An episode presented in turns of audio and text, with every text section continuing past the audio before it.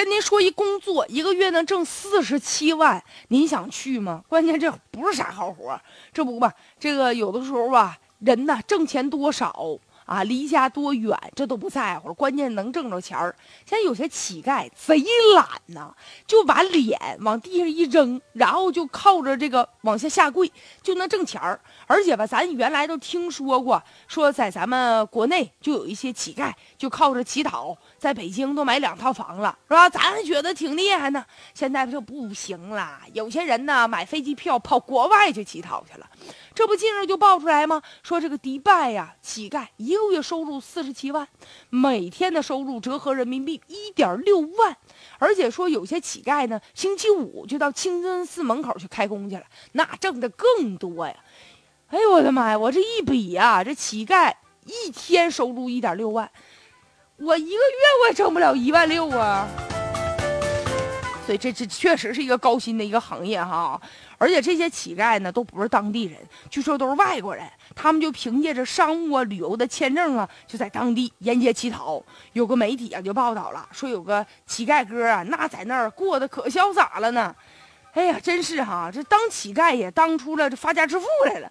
山外有山，人外有人呐。这乞丐走的不是寻常路啊，咱是靠双手劳动来挣钱，人家靠的是呢，把脸一扔，靠膝盖挣钱。自打今年一月到三月，其实迪拜当局已经抓了五十九名乞丐了。因为这些乞丐呢，他是职业乞讨的，他不是真正的说需要帮助的。这些人人都打飞机前往去乞讨去。而且吧，你说他穷吗？他不穷啊！你坐飞机去，你是不是还得掏这飞机票钱呢？说明人家不差钱儿啊，上那去能淘金去了，所以俨然成为一种职业了。其实职业乞丐就跟上班族是一样的，朝九晚五，人有套行头，揣包里面。就是乞讨的时候，把自己打扮的特惨，或者说自己呀什么腿瘸了呀，结果呢警察一来，他撩的比警察跑的都快呀。据说有些乞丐呀发家致富了，组团去乞讨去。你像咱们现在身边也有找亲戚朋友啊，然后甚至还有乞丐村的，大家一起去，然后呢把整个这个城市街道咱们都分片了啊，这归咱们这片了。然后呢乞讨的钱回家都盖小楼了。关键问题是，这种职业乞讨者呀，确实也会影响大家的善心。那时间长了，我们哪知道谁是真的，谁是假的，就会产生严重的怀疑。这样一来，真的有人需要帮助，我们也不稀得给你钱了。谁知道是真是假呀？怕上当受骗，打击了大家的善良。再者呢，这些乞丐吧，你说我都不能理解这样人。你就靠劳动赚钱，这不挺光荣吗？不行，就是懒，而且觉得啥呢？这确实能挣着钱呢。你靠双手，你不见得能比下跪挣的钱更多。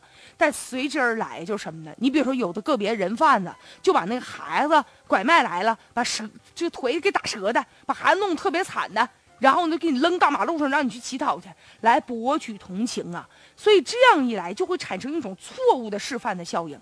一个人。通过不劳而获就可以赚钱，这不是一种误导吗？现在法律虽然说没有明文禁止，说绝对不允许乞讨，但是在一些公共场所，你比如说像地铁里啊，已经不允许乞讨了。而且我们现在啊，警方也应该对。